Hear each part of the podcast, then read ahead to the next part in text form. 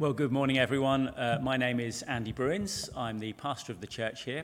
And together now, we're going to look at those verses that we just read from Psalm 78. If you've got a Bible, uh, it'd be really good if you had that open in front of you so you can see uh, the truths that we're looking at together. But before we do that, we're going to start with prayer. Father, please help us to hear what you have to say to us this morning. That as we look into your living word, Lord, we pray that you would speak to us and that you would bless us this morning, we pray. Amen. Now, there are many uh, incredible stories of bravery and of noble sacrifice that we could think about this morning on Remembrance Sunday, as we remember those who've lost their lives to protect our freedoms, but perhaps one of the most remarkable and incredible stories, one of my favourites, is the story of what happened at Dunkirk in 1940, where the lives of over 335,000 troops were saved. An incredible story. Now, many have undertaken to uh, write the story of what happened in May and June of 1940. Uh, and I believe they've even made a recent film about it, which I do intend to watch at some point. But the basic gist is as follows The British, French, and Belgian forces on the continent had been overwhelmed, seriously overwhelmed. And they were encircled by the German forces. And so they had to make a hasty, a hasty uh, retreat. The front had collapsed on continental Europe. And the British Army was surrounded and facing the prospect, actually, the real prospect of total annihilation. The Germans were gathered around, ready to pounce, only 10 miles or so away from uh, the Allied forces. And the decision had been reached that the only course of action was to retreat to the coast and to withdraw all British troops from the continent. But the only viable port was Dunkirk. It was the only place they could retreat to. And Dunkirk was already under serious threat from German forces. Back at home, Churchill was preparing himself for the task of announcing the greatest military disaster in our long history. He said this I thought, and some good judges agreed with me, that perhaps 20,000 or 30,000 men might be re embarked. The whole root and core and brain of the British Army seemed about to perish upon the field or to be led into ignominious and starving captivity. And so Operation Dynamo was launched. British destroyers under Admiral Ramsay were employed to rescue all that they could carry home on their vessel. But this plan was fraught with problems. They could only transport a maximum of perhaps 30,000 troops. And anyway, they couldn't bring the ships in to land because the Luftwaffe had pummeled Dunkirk harbour, filling the waters with wrecked vessels. The only alternative then for the troops to come to was the beaches. But of course, the waters were too shallow to make that viable. And anyway, all of this was a moot point because the troops couldn't make it to the coast anyway because of the heavy German air offensive. At this point, very interesting, King George VI spoke to the nation and requested that a national day of prayer be held on Sunday, the 26th of May, 1940. And the nation responded. Churches were packed out up and down the land. The pavements outside Westminster Abbey were lined with thousands waiting their turn to enter and to pour out their requests to God. And the miraculous did indeed happen. First, Hitler halted the advance just at the point where he could have completely annihilated the Allied armies. No one knows why. As I say, the troops were only 10 miles away. Churchill speculated in his memoirs that Hitler must have believed air superiority would be sufficient to, present, to prevent a large scale evacuation by sea. Secondly, a storm, and I quote, of unprecedented fury broke over Flanders on the 28th of May, grounding the Luftwaffe and not allowing their squadrons to, uh, to take off, which allowed the British Army to move on foot to the coast under the cover of cloud and darkness and rain. Third, somewhat freakishly, a great calm settled over the channel, despite this raging storm in Flanders. And for the days that followed, the channel was described as being like a mill pond, allowing even the smallest vessel to cross over. And every available vessel did, perhaps you know the story, a flotilla of small vessels, motorboats, fishing smacks, trawlers, lifeboats, even paddle steamers, incredibly, crossed the channel and ferried the waiting troops from the beaches to the destroyers anchored in the deeper water. Some of these little boats even carried troops all the way back home. Some of them even returned for a second go to bring our boys home. So great was this deliverance, and in the eyes of the nation, so obviously an act of God, that Sunday, the 9th of June, was appointed as a national day of thanksgiving. The Daily Telegraph stated, and I quote, the prayers of the nation were answered. The God of hosts himself has supported the valiant men of the British Expeditionary Forces. It's extraordinary, isn't it? And so, on this Remembrance Sunday, as we look at the 78th Psalm that we just had read to us, my first point is this is that we should remember what God has done. Remember what God has done. Now, for many, Remembrance Sunday is an opportunity to remember those that have lost their lives in conflicts, the great human sacrifice that's been made on our behalf by the armed, form, by the armed forces. But it's also important that we do not forget, amidst all of this, what God has done for us. The psalmist who wrote the psalm that we read earlier would agree, would he not? Listen to those opening verses again. He starts, O my people, hear my teaching, listen to the words of my mouth. I will open my mouth in parables, I will utter hidden things, things from of old. What we have heard and known, what our fathers have told us. We will not hide them from their children. We will tell the next generation the praiseworthy deeds of the Lord, his power and the wonders he has done. Now, this is so important. History is important. I hope you know that. You know, good history is important, and bad history is important. We shouldn't try to erase the past or try to whitewash what happened in years gone by. If we forget what's gone past, we know, don't we? We find ourselves foolishly falling into the same pitfalls as those who went before us. But more important still, we need to see, as author A.T. Pierson said, that history is his story. That is, that God has been at work behind the scenes in all of world history. We must learn to recognize his sovereign hand at work in what goes on in the world. Much going on in the world at the moment, isn't there? Many today would simply want to write off the miracles of Dunkirk as just happy coincidences and good fortune, wouldn't they? But when we fail to see the hand of God at work, the next generation finds it very easy to completely erase God out of the question. I guess this is one of the reasons why Britain has largely become a secular nation uh, since those days of World War II.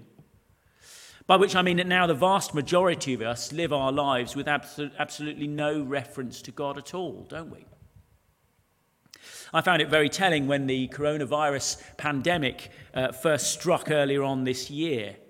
People were, again, once again, you know, filled with dread and fear. Nationally, we were frightened.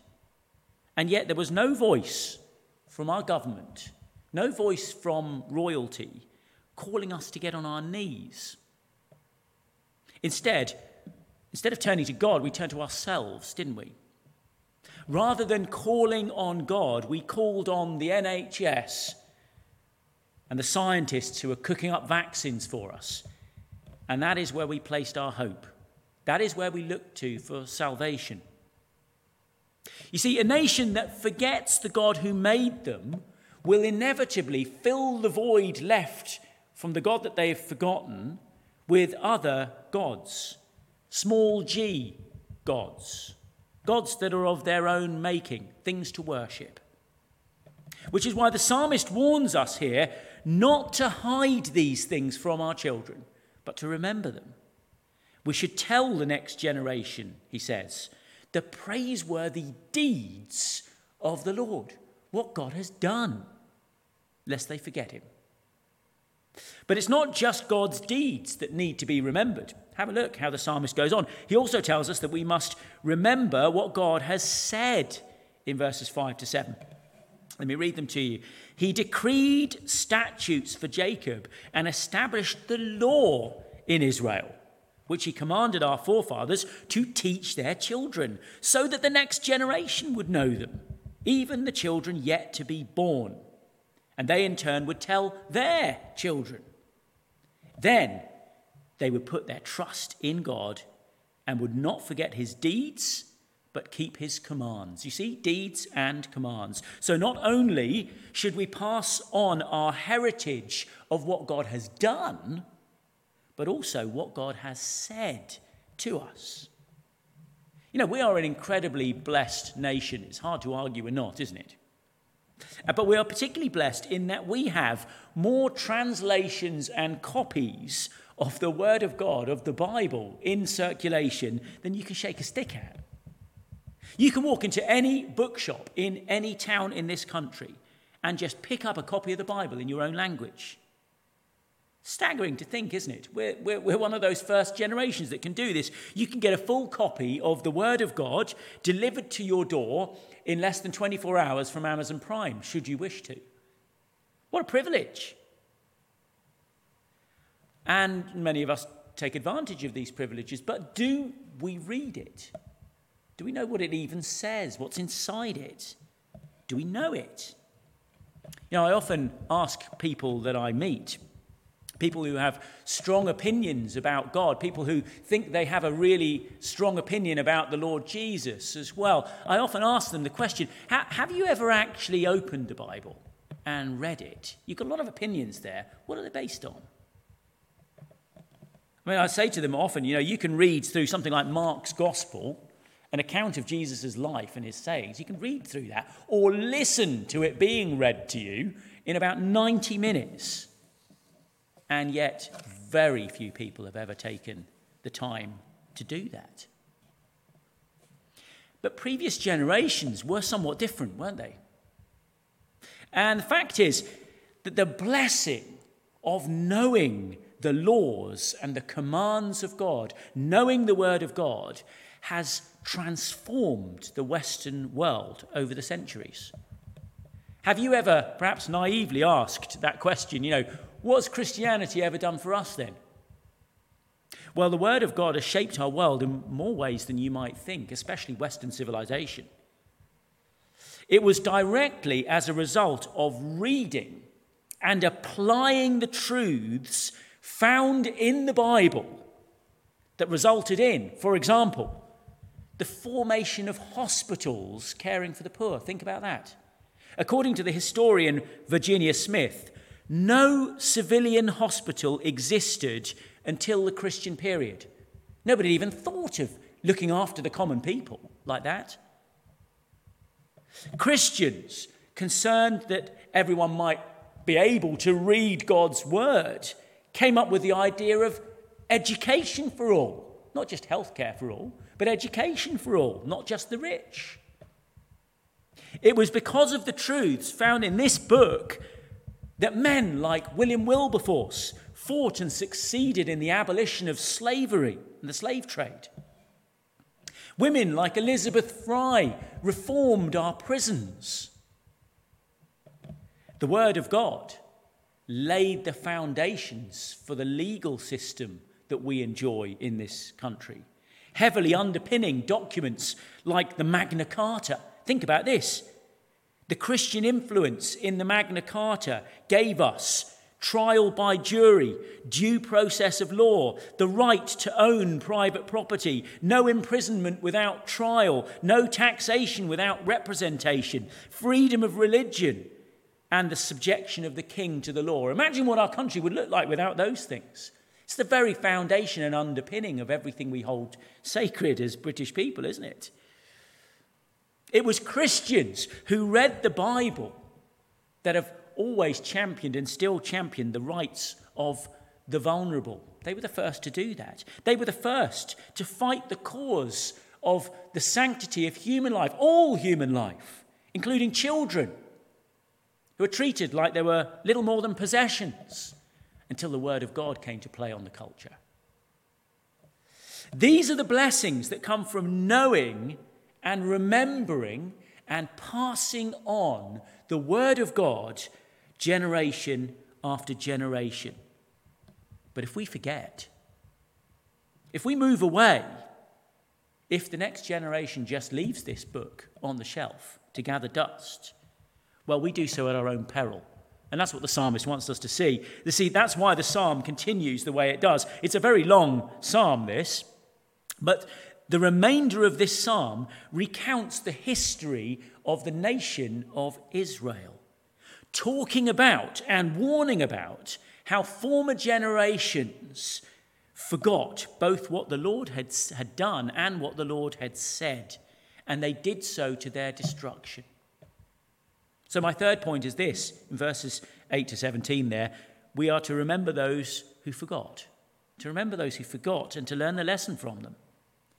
The psalmist entreats his generation to remind their children of these things. So that, verse 8, look, they would not be like their forefathers, a stubborn and rebellious generation whose hearts were not loyal to God, whose spirits were not faithful to Him. And verses 9 to 17 there then recount how, despite the fact that God has done so much for them, yet they ended up in rebellion, in ungratefulness, and in disobedience to God to their own destruction. Verses 11 and 12 put their finger on the problem, if you look. They forgot what he had done, the wonders he had shown them. He did miracles in the sight of their fathers in the land of Egypt, yet they forgot. It's amazing when you think about it, actually, and, and perhaps you know a little bit of the story of the nation of Israel. Here were a people, here were a generation who had seen things far more dramatic than the miracles of Dunkirk.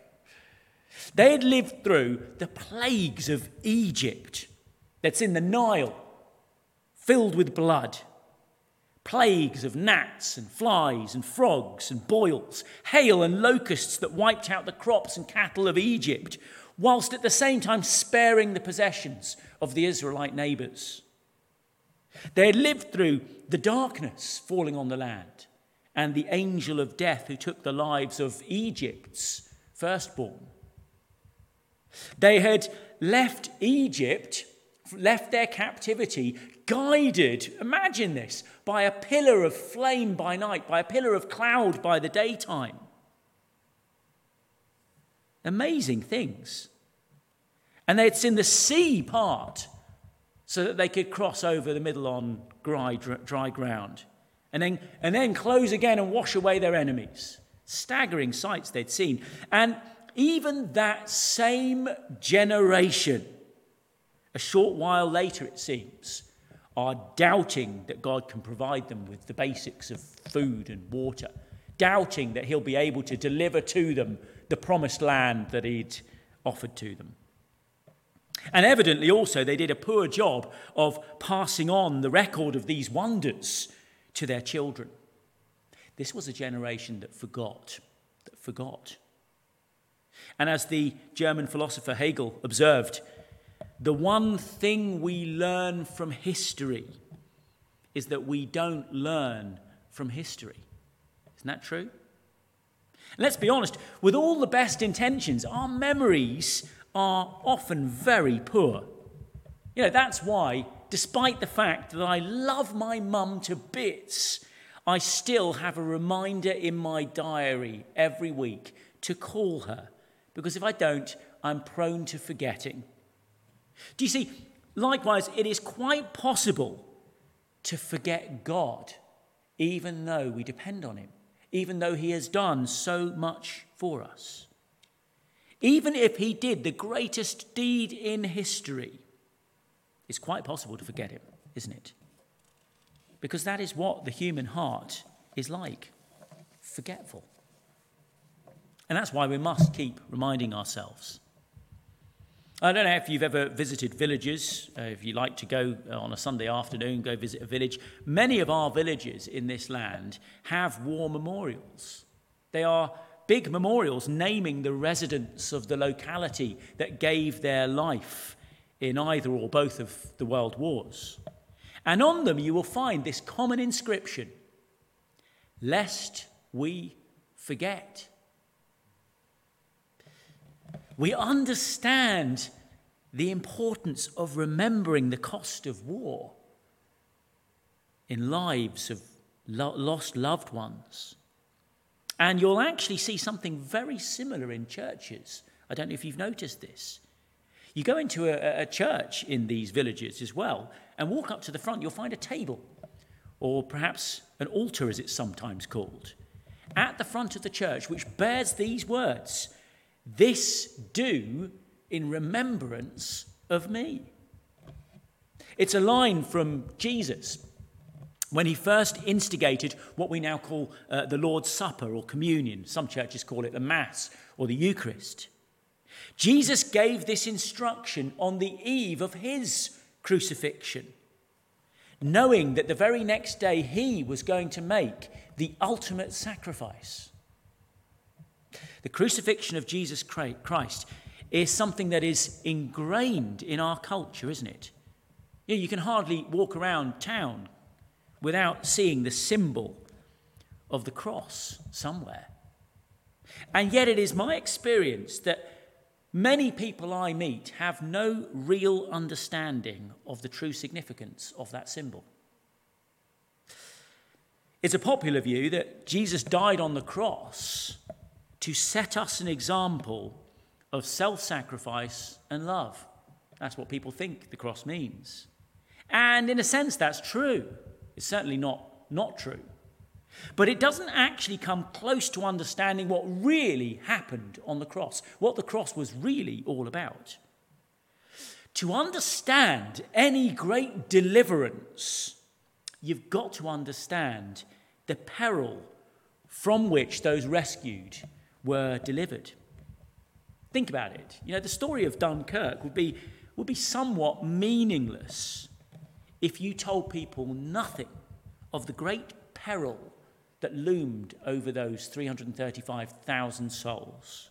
If you said nothing about the fact that they were hemmed in by superior forces, nothing about the air offensive that was raining down death from the skies, well, all you're left with is a story of a, of a pleasant boat ride across the channel, aren't you? Likewise, to understand the cross, you have to understand the great peril that looms over mankind, over you and over me. You have to understand that all of us, myself included, are lost and ruined by sin. That the inclination of every human heart is to rebel against our Maker and live our lives like as if He is an utter irrelevance to us. You have to be able to see that the fruit of this is plain in the devastation that we see that we leave behind us when we reject God, when we damage relationships with others, when we get caught up in our own self interests. God's word declares that none of us, no matter how good we think we are, measure up to the standard that God requires from us. And that as a result of that, we are by nature, as human beings, then, as ruined, sinful human beings, objects of his anger ripe for judgment after this short life is over. This is our peril. If you don't see that, you've got no idea what the cross is about. God will hold us accountable for the way that we have lived our lives and the things that we have or haven't done. And if coronavirus has taught us anything, it has reminded us that we cling to this life by a very fine thread. But it was at the cross that Jesus stepped in and gave himself to save us. It was there that the innocent Son of God laid down his life in the ultimate sacrifice to rescue sinners like you and me. And we dismiss or we forget that truth at our peril.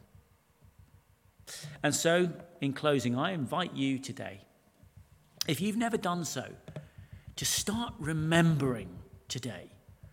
Not just those who've given their lives in the great conflicts of the world, but to start to remember the Lord.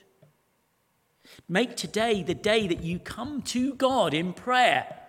Make it your day of prayer to ask for His deliverance for that is a prayer that he still loves to answer.